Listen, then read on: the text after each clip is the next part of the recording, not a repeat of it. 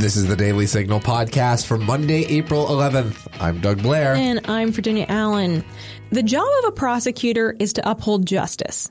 But what happens to a city when the defense attorney is no longer prosecuting criminals to the full extent of the law? According to Los Angeles County Deputy District Attorney Eric Siddall and former prosecutor Kathleen Cady, consequences are dire. Virginia recently traveled to Los Angeles for a Heritage Foundation event that featured speakers discussing the issue of a rise in rogue prosecutors. While there, she had the chance to sit down with Eric and Kathleen and ask them about the progressive prosecutor movement. I'm excited to share that conversation with you all here on the show today. Also on today's show, we read your letters to the editor and share a good news story to kick off our week. Before we get to the show, we want to tell you all about the most popular resource on the Heritage Foundation website the Guide to the Constitution. More than 100 scholars have contributed to create a unique line by line analysis of our Constitution. The guide is intended to provide a brief but accurate explanation of each clause of the Constitution as envisioned by the framers and as applied in contemporary law. There has truly never been a more important time in our nation's history to have an understanding of our founding document. So if you want to learn more about the Constitution, go ahead and visit heritage.org slash constitution, or you can simply search for Heritage Guide to the Constitution. Now stay tuned for Virginia's conversation with Eric Siddall and Kathleen Cady. I am so pleased to be joined today by Los Angeles County Deputy District Attorney and Vice President of the Los Angeles Association of Deputy District Attorneys, Eric Siddall. Eric, thank you so much for being here. Thank you for having me. Appreciate it. So before we get too deep into talking about progressive prosecutors and Los Angeles District Attorney George Gascon, um, can you first just explain what exactly a prosecutor is? What what do they do? What's their responsibility? And also, more specifically, what is the job of, of the district attorney? Okay, so a prosecutor basically enforces the laws of the state or the nation, depending on if you're a federal prosecutor or a state prosecutor. So, for example, I'm a state prosecutor, so my job is to enforce the laws of California, but we also have certain types of ethical duties as prosecutors, very different from other types of lawyers. Uh, our duty is to first do justice. Uh, it is to do justice in an ethical way. So we are supposed to follow the law. We're supposed to be ethical. We're supposed to, if there's some type of evidence that shows that the defendant is not guilty, we are supposed to turn over that evidence immediately to the defense lawyer. Um, we don't. Re- our fight is really to make sure that the system works, that the right people are held accountable, and that we hold people accountable in a legal and ethical manner. Excellent. Thank you so much for explaining that. So then, um, when we talk about progressive prosecutors, or some call them rogue prosecutors. Um, when when we use that term, what what exactly does that mean?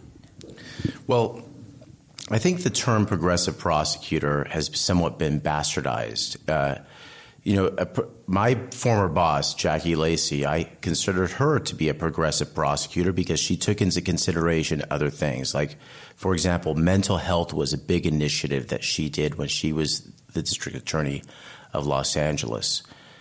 However, there's this new brand of prosecutors, and really what they're doing is they're engaged in a social experiment to see whether you know they, they come here with an ideology, and their ideology is really that prisons are always bad, no matter what. That our legal system system should be completely overturned, and I don't. I'm not trying to sound like I'm, you know, I'm being reactionary when I say that. I mean, when George Gascon first announced that he wanted to be the district attorney of Los Angeles, he actually said he wanted to turn the whole system upside down. So, really, what they're doing is they're engaged in a massive social experiment, except they never have to pay the price for their experiments. Other people do. And when you you know, speaking of George Gascon and that idea of a large scale experiment. So, Gascon took office in 2020. Um, explain what you mean by a large scale experiment. Like, how, how would you describe the way that Gascon is leading and sort of this methodology that he has?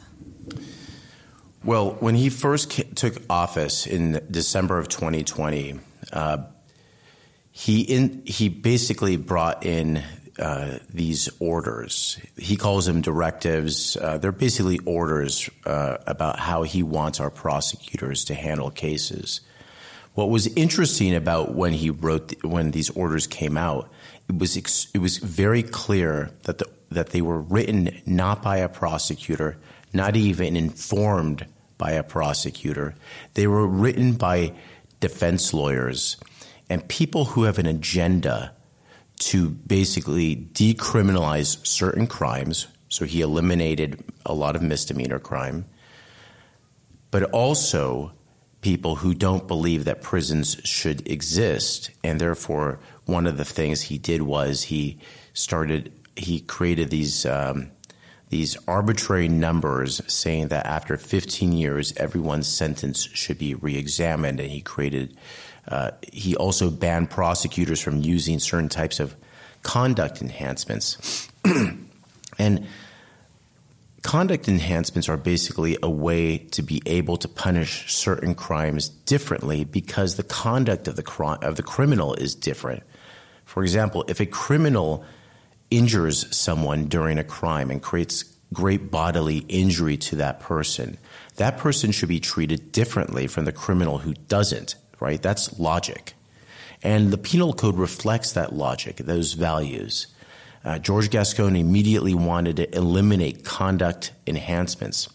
He also wanted to eliminate enhancements that dealt directly with a person's prior criminal record. So if you're a career criminal, you should be treated differently from the first time offender. And th- again, the penal code uh, in California reflects that the, that value system. So he wanted to get rid of that as well. So basically, he wanted to get rid of every single tool that we have to deal with the most severe criminals and the most career oriented criminals. In other words, career criminals and dangerous criminals. He got rid of all those tools to deal with those two specific groups. Why? In, the name of what? I think you would have to ask him why he he he did what he did. Um, it would be a pure speculation on my part. Uh, I you know there is some rhetoric that he thinks or that that he hopes that the system will become more racially equitable because of that. But all it really does this type of program that he's implementing is it makes sure that the most uh, violent offenders and career criminals are not appropriately punished and held accountable. So then, how does that work out practically in society? Has crime increased in Los Angeles since Gascon took office? So there has been a general crime uh, change in, uh, or trend in California and in Los Angeles, and there has been an uptick in crime. I think it would be um, misleading at this point to blame him on the on the on the huge uptick, for example, in homicides. My issue more is that I do not believe that he has a plan to deal with the trend in, in crime. And you know, crime is one of those things that once it gets embedded in a neighborhood, it's very difficult to take out. And we did an, a remarkable job as a society since 1994. Uh, for about 20 years, we brought, you know, we brought extremely low crime rates.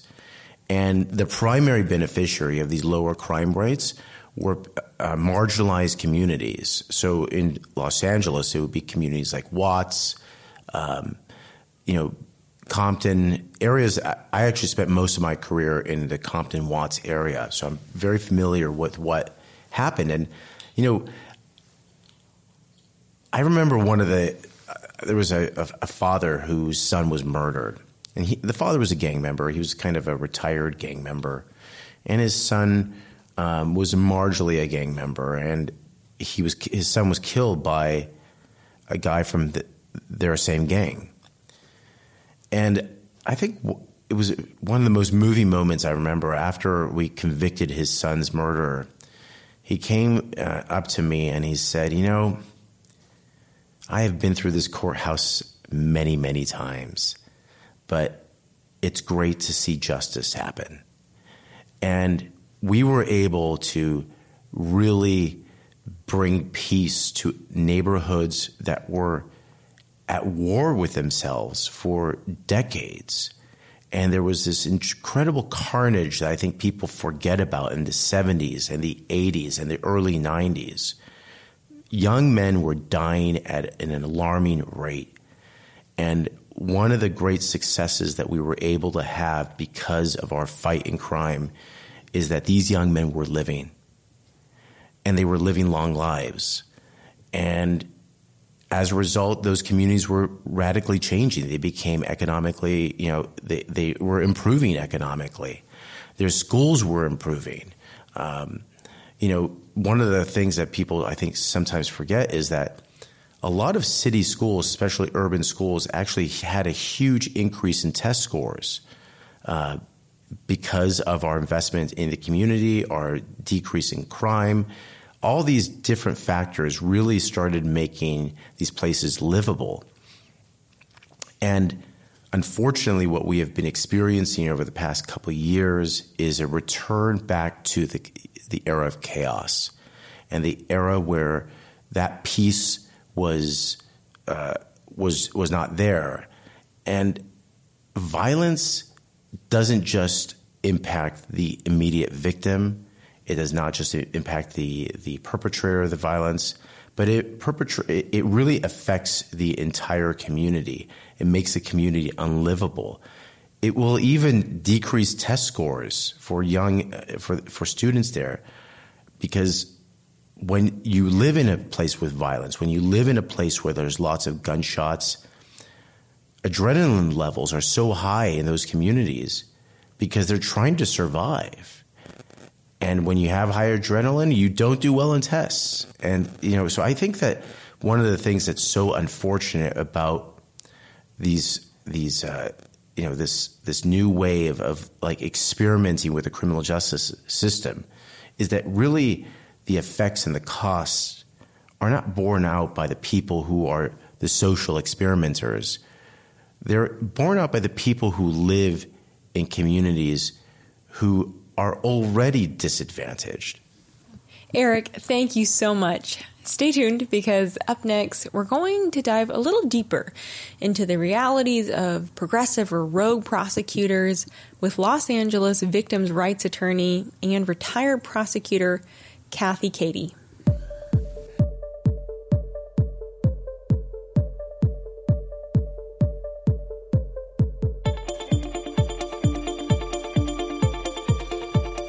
Kathy Cady joins us now. She is the former LA prosecutor and is now a victims' rights attorney in LA. She provides pro bono representation to crime victims and assists them with asserting their rights in criminal and juvenile justice cases.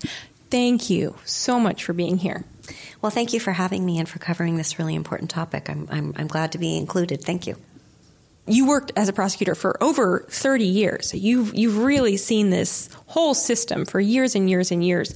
Talk a little bit uh, about some of the, the changes that you have seen personally um, from before Gascon was uh, was the district attorney to now him being the district attorney? Um, so uh, I worked under a number of prosecutors. Um, I, I, was uh, a DA under Steve Cooley for 12 years and for Jackie Lacey for eight. And when I retired, uh, Jackie was still the DA.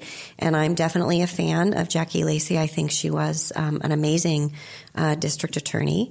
Um, I will say that over my career in the office, um, you know, there was kind of a move. Uh, I would agree with uh, Eric that there was a move. Um, Jackie was progressive and she was moving towards, um, you know, mental health diversion. There were other um, other ways that we were looking at, um, you know, trying to make things better. Right? That's what you always want to do when you're in a system. You want to look at what's working, what's not working, and then try to make things better. So, I would say that uh, during my career in the office office. Um, I saw that over and over again, and it was, um, you know, it was the best career ever. I loved being a prosecutor, and I loved getting up and going to work every day to know that I was there to do the right thing. So, I know you know, you have personally obviously prosecuted so so many cases over your your long career.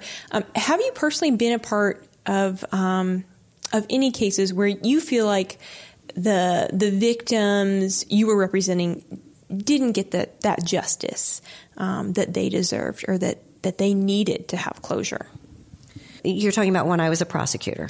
well, I'm sure uh, any prosecutor um, who's been with the office for a long time certainly has, uh, you know, handled cases um, and or done, done, jury trials that did not turn out the way that um, they had hoped, and that they thought the evidence, um, you know, would suggest that that it would t- would turn out that way, and um, I'm not alone in that. Um, I tried uh, about 90 jury trials, and uh, when I was in the office, felony jury trials, and I certainly had some cases where um, the jury saw the evidence differently, and you know, victims I think um, felt very sad about that. What what I would say is different now is that when the justice system is working you as a prosecutor or you know even as a victim's rights attorney could talk to the victim and say look we tried everything we could and this is what happened and i'm sorry but that you know this is how it worked or uh, sometimes in cases you know you would the evidence there'd be problems with the evidence and you would talk to the victims and you'd say look there are real issues with the, the evidence in this case, and we need to offer a plea bargain to something, right? and victims might be disappointed, but I think you know, they're they're willing to listen, and if you have a reason as to why you're doing things, um, they can understand that. They may not be happy with the result, but I think they generally can understand what was going on. The difference between then and now is that victims will say things, you know, when when they're being told, okay, well, we have to dismiss this allegation, this gun allegation, this gang allegation, and the questions, of course, will were well, why? And prosecutors, of course, were left to say, um, because of a policy. And um, that is what has been so different, right? Because victims, if you were, if you similarly now we're looking at a case and said, you know what, we have to dismiss the gun allegation because there's problems in the evidence, there's this issue, there's that issue, and so that's the reason we have to do it. I think victims would be able to understand that. But when the issue is, well, actually, the only reason we're dismissing it is because we have this newly elected prosecutor and he has a policy, not a law um, that is requiring us to dismiss it, victims, that's when they feel completely abandoned because they recognize that the law still allows that a case be handled in a certain way. But when a, a person who's come in and has been elected and has sworn to uphold the law is really not upholding the law and is undercutting the case for reasons that don't make any sense, that's when feel, victims, I think, feel abandoned. If you would talk about some of those policies that Gascon has put in place, that he has changed, where you do have situations like that, where you're having to, you know, throw out gun charges or um, things like that. What's shifted? Um, so to talk about a couple cases, sure. So um, one of the ones um, that I would talk about is his youth justice policy. So the law allows that when you have a 16 or 17 year old who commits a really horrific crime, um, that they can be charged in criminal court. And there's a process where you do that, and it's called filing a transfer motion. So the only way you can get it to criminal court is the district attorney's office has to file this transfer motion. Well um, so there were apparently 77 cases where there was a transfer motion that was filed when Gascon came in, and he ordered that all of those transfer motions be be withdrawn. So um, I have represented um, well over 20 murder victims' families where the person who murdered their loved one was under 18, and so to say to them, um, well, the case is no longer going to go to criminal court. Um, you know, the person who killed your loved one um, is going to stay in juvenile court, and what that means is that they will only stay in custody for you know, a handful of years. Um, they definitely will be released by the time they're 25, if not before, um, is very devastating to crime victims. So, just as a couple of examples, I represent a family where um, a man who was almost 18, one month shy of 18, he murdered two sisters, one who was 16 and one who was 27. He executed them both, and then he set the apartment where they were in on fire to try to cover up his crime. Um, and you might imagine that for the family, uh, who lost those two precious young women, um, finding out that the reason that the person who murdered their loved one was perhaps not going to go to a criminal court was based on a policy was very devastating. Another example, uh, two amazing young men, Alfredo and Jose, who were both gunned down by gang members and, um, uh, one of them was, uh, you know, just starting his career uh, with NASA, and the other one uh, was about to be a first-time father. And uh, they were both gunned down uh, by gang members who were out hunting, meaning they were out just looking for people to shoot and murder. And um, so, two gang members who were 16 and 17 year old, um, because of the blanket policy, were not put up to a criminal court and stayed in juvenile court. So for those families, um, it, it's devastating. It's just absolutely devastating. Um, another uh, example that I would give is that um, victims, uh, mostly murder victims' families, um, before Gascon, uh, when their murderer was going to be coming up for parole, the person who murdered their loved one was coming up for parole the district attorney's office um, would send a prosecutor to the parole hearing. And that happens throughout the state in California, but not in Los Angeles, not after Gascon took office. So he took office, I think, on December 7th or 8th of 2020. And victims were called that day to be told, you know, the parole hearing that you have to go to tomorrow for the person who murdered your loved one however many years ago, the one that I've been telling you I'll be coming to with you, I'll be there. Um, I can't go. You're going to have to do it on your own tomorrow. And um, so throughout the last year, um, there have been a number of us pro bono attorneys who've been representing victims at these parole hearings. And again, you know, it's based on a policy, and um, he won't send anyone uh, to represent the victims. He now will not allow victims to actually get information about the person who's in custody to find out like how they've been doing um, and whether to expect that they'll be paroled or not paroled. So victims are going in totally blind without having anyone there to um, assist them. He's really completely abandoned his responsibility to the public, but especially to these murder victims' families. So um, I've had an opportunity to um, assist victims through some of those parole hearings, as well as you know a number of other people with whom I work do that same work. But it's been you know just devastating to crime victims well, you know, you hear these stories and you hear you talk, and it, it just it feels a little bit um, a little bit unbelievable, I guess, that you know someone could be watching this played out and and not uh, not see that there's some issues or, or some problems kind of in the methodology. Um, and I, you know, I think people on both sides of the aisle agree. Um, you know, changes need to be made to the criminal justice system. There there should be reforms in areas, um, and you know that is something that Gascon has been very gung ho about is you know we need reforms, we need changes, we need to rethink the criminal justice system, uh, we need to you know, end mass incarceration. But the, the, way he's going about it, I think, is giving a lot of people like yourself pause. Um, wh- why do you think he's kind of uh, forging ahead right now? Um, when people like yourself, who have so much experience in the field of prosecution, are you know, publicly saying, whoa, whoa, whoa, wait, this isn't working? Well, um, he certainly had at his fingertips when he came in um, many, many experienced prosecutors um, who had years of knowledge and um, expertise in any number of fields. The ones that I've just talked about, juvenile justice as well as you know parole, but um, gangs, you know, um, all kinds of other areas as well. And he foolishly um, would not actually listen to them.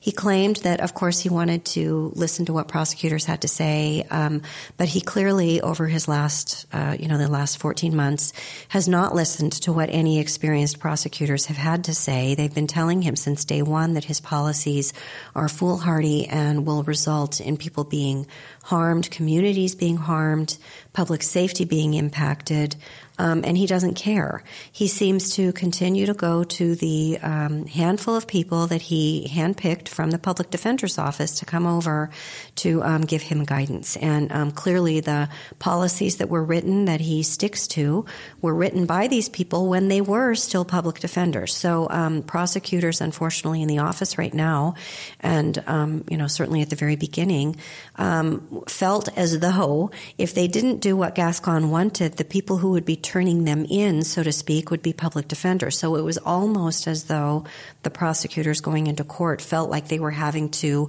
you know, work for the public defender's office or that they would get in trouble and, you know, be um, tattled on, so to speak. Um, you know, for victims who have been telling him since day one, and I personally have told him on numerous occasions, both on Zoom calls as well as through emails, um, that he is continuing to really negatively impact and devastate crime victims. Um, again, I've represented um, over a hundred murder victims' families over the last, you know, year and a few months, and um, it's been very clear, made clear to him by myself as well as a number of other people, that what he is doing is negatively impacting communities of color, and that um, especially murder victims' families are devastated, and um, for reasons that I cannot begin to explain, he does not care. Well, and sadly, the situation of um, these progressive prosecutors and George Gascon, it, it's not limited to Los Angeles. We know that this is happening in cities um, all over America. So we certainly encourage our listeners to follow the work of Zach Smith and Cully Stimson at the Heritage Foundation that are covering uh, rogue prosecutors all over the U.S. in great detail. But uh, Kathy Cady, thank you for your time. We really appreciate you being here. Thank you so much. Appreciate it.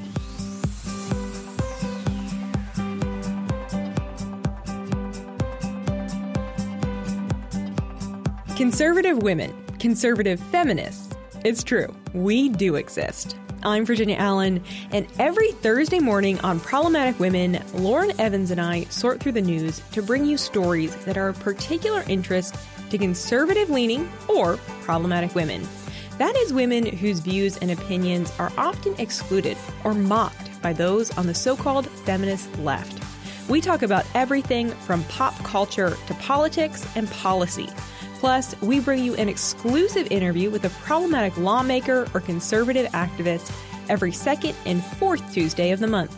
Search for Problematic Women wherever you get your podcasts. And we are also problematic on social media, so be sure to follow us on Instagram.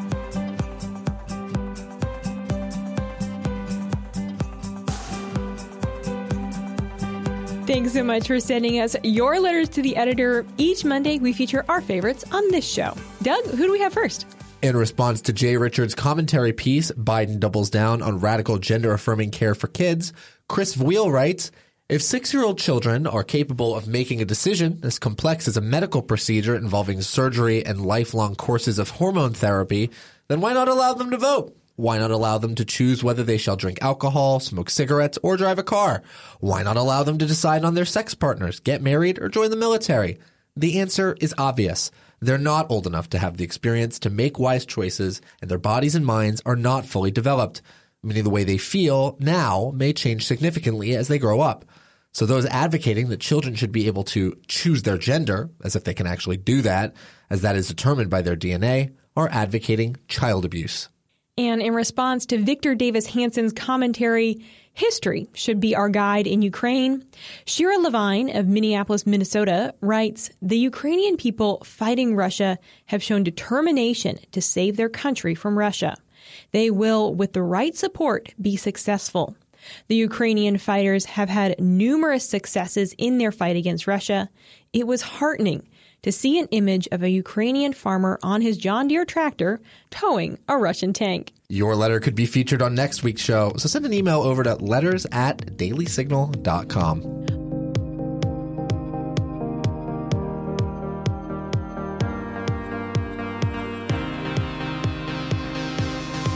Virginia Allen here. I want to tell you all about a great way you can stay in the know on all the news the Daily Signal covers social media. The Daily Signal has an active presence on Instagram, Facebook, and Twitter. We are constantly posting news stories, clips from interviews, videos, and more across all our social platforms. Follow the Daily Signal on social media so you can get all the latest content from Reels on Instagram to video clips on Facebook and political commentary on Twitter.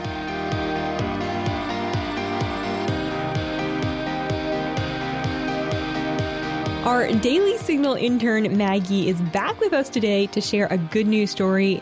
Maggie, over to you. Thank you so much for being here. Thanks, Virginia. Pro lifers have a new way to support the cause by drinking coffee. Seven Weeks Coffee Company, which was founded five months ago by Anton Kresic, donates 10% of sales from every purchase to pro-life organizations and pregnancy clinics. Since opening, they have already donated $5,000. The company is called Seven Weeks Coffee because at seven weeks pregnancy, a baby is the size of a coffee bean.